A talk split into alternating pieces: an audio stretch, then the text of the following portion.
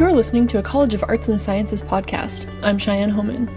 I recently spoke with Anne Morris, a professor of biology at the University of Kentucky, about her research. She looks at retinal regeneration and development in zebrafish and how that could be beneficial to humans with eye diseases. My name is Anne Morris. I'm an assistant professor in the Department of Biology at the University of Kentucky. We're really interested in studying how neurons are made in the vertebrate retina, which is the photosensitive lining at the back of the eye. And we study retinal development and regeneration in zebrafish, which are a small freshwater fish that are widely used by people who do developmental genetics as a model for vertebrate development. And the reason why zebrafish are so great to study is because they develop externally, unlike mammals, which develop in utero. And so it's very difficult to study the processes that go on during development in an animal that develops in utero because you can't see what's going on. But in the zebrafish, we can actually study live animals under the light microscope as they're developing. And so, because zebrafish are vertebrates like humans, eye shares a lot of the same features as a human eye does including the same cell types and the same organization and the same wiring. And so, what we learn from studying zebrafish development can be applied to human development. And that's really important because there are a lot of really significant inherited human retinal degenerative diseases that cause blindness. And examples of these are diseases like retinitis pigmentosa. And the really sad thing about diseases like RP is that because there are so many different different genes that, when mutated, can cause RP, we really don't have any cure for these diseases yet. What we're hoping is that what we learn about how you can make a retina in fish can be used to sort of inform the efforts that are going on right now to develop therapies to treat RP. And one of the reasons why we think zebrafish could be really useful for this is because, unlike mammals, zebrafish can actually regenerate their retinas if they've been damaged. And we all know that in humans, if you lose neurons to either injury or disease, you can't make new ones.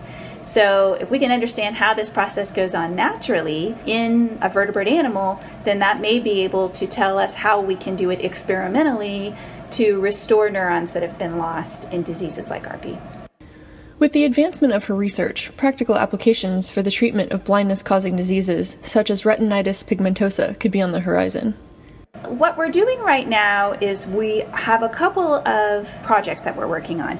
Some of them involve looking at specific genes that we've identified that may be important for making new photoreceptor cells. So, the photoreceptor cells are the neurons that actually detect light in the retina. And these are the cells that degenerate when you have a disease like RP. And so, we've identified a couple of genes that we believe are important for making photoreceptors. And so, where we'd like to be in a couple of years from now is to know exactly how those genes work. So, we'd like to have a clearer picture of what it is these genes are doing to make photoreceptor cells, what happens if you lose function of those genes. And then, knowing that, can scientists working on therapies for RP use that information to help make more photoreceptors for therapies such as cell based transplantation therapies. Since RP is a disease that can't really be treated well by something like gene therapy, one idea is that what we could do instead is transplant healthy photoreceptor cells or photoreceptor progenitors into the retina of a person who has RP,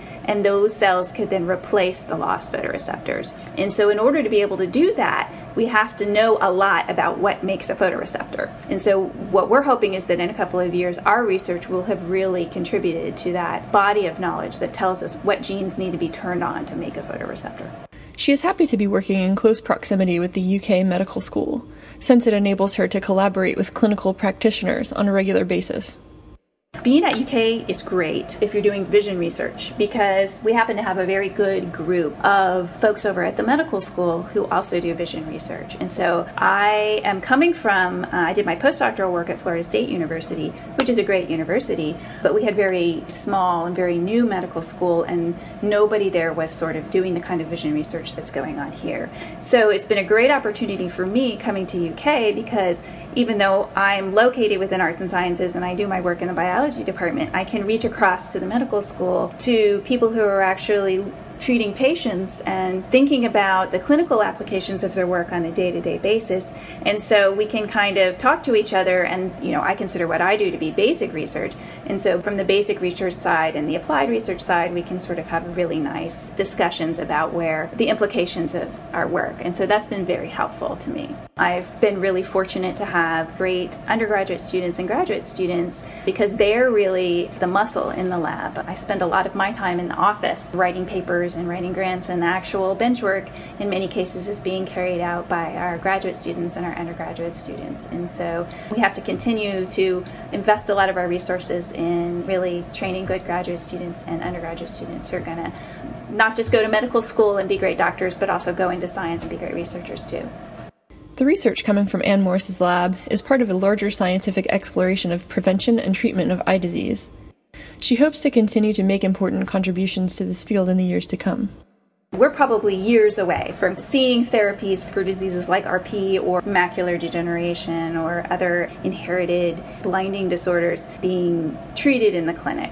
So, I guess my hope is that the work that we're doing right now is going to really lay the foundation so that a couple of years from now we'll, we'll be seeing translation of that work into therapies that are being tested at the clinical level. It won't be done by me because that's not the type of scientist that I am, but we all build upon each other's work. And so I'm hoping to lay the foundation so that other scientists in the clinic can use that information to design their therapies in the not too distant future.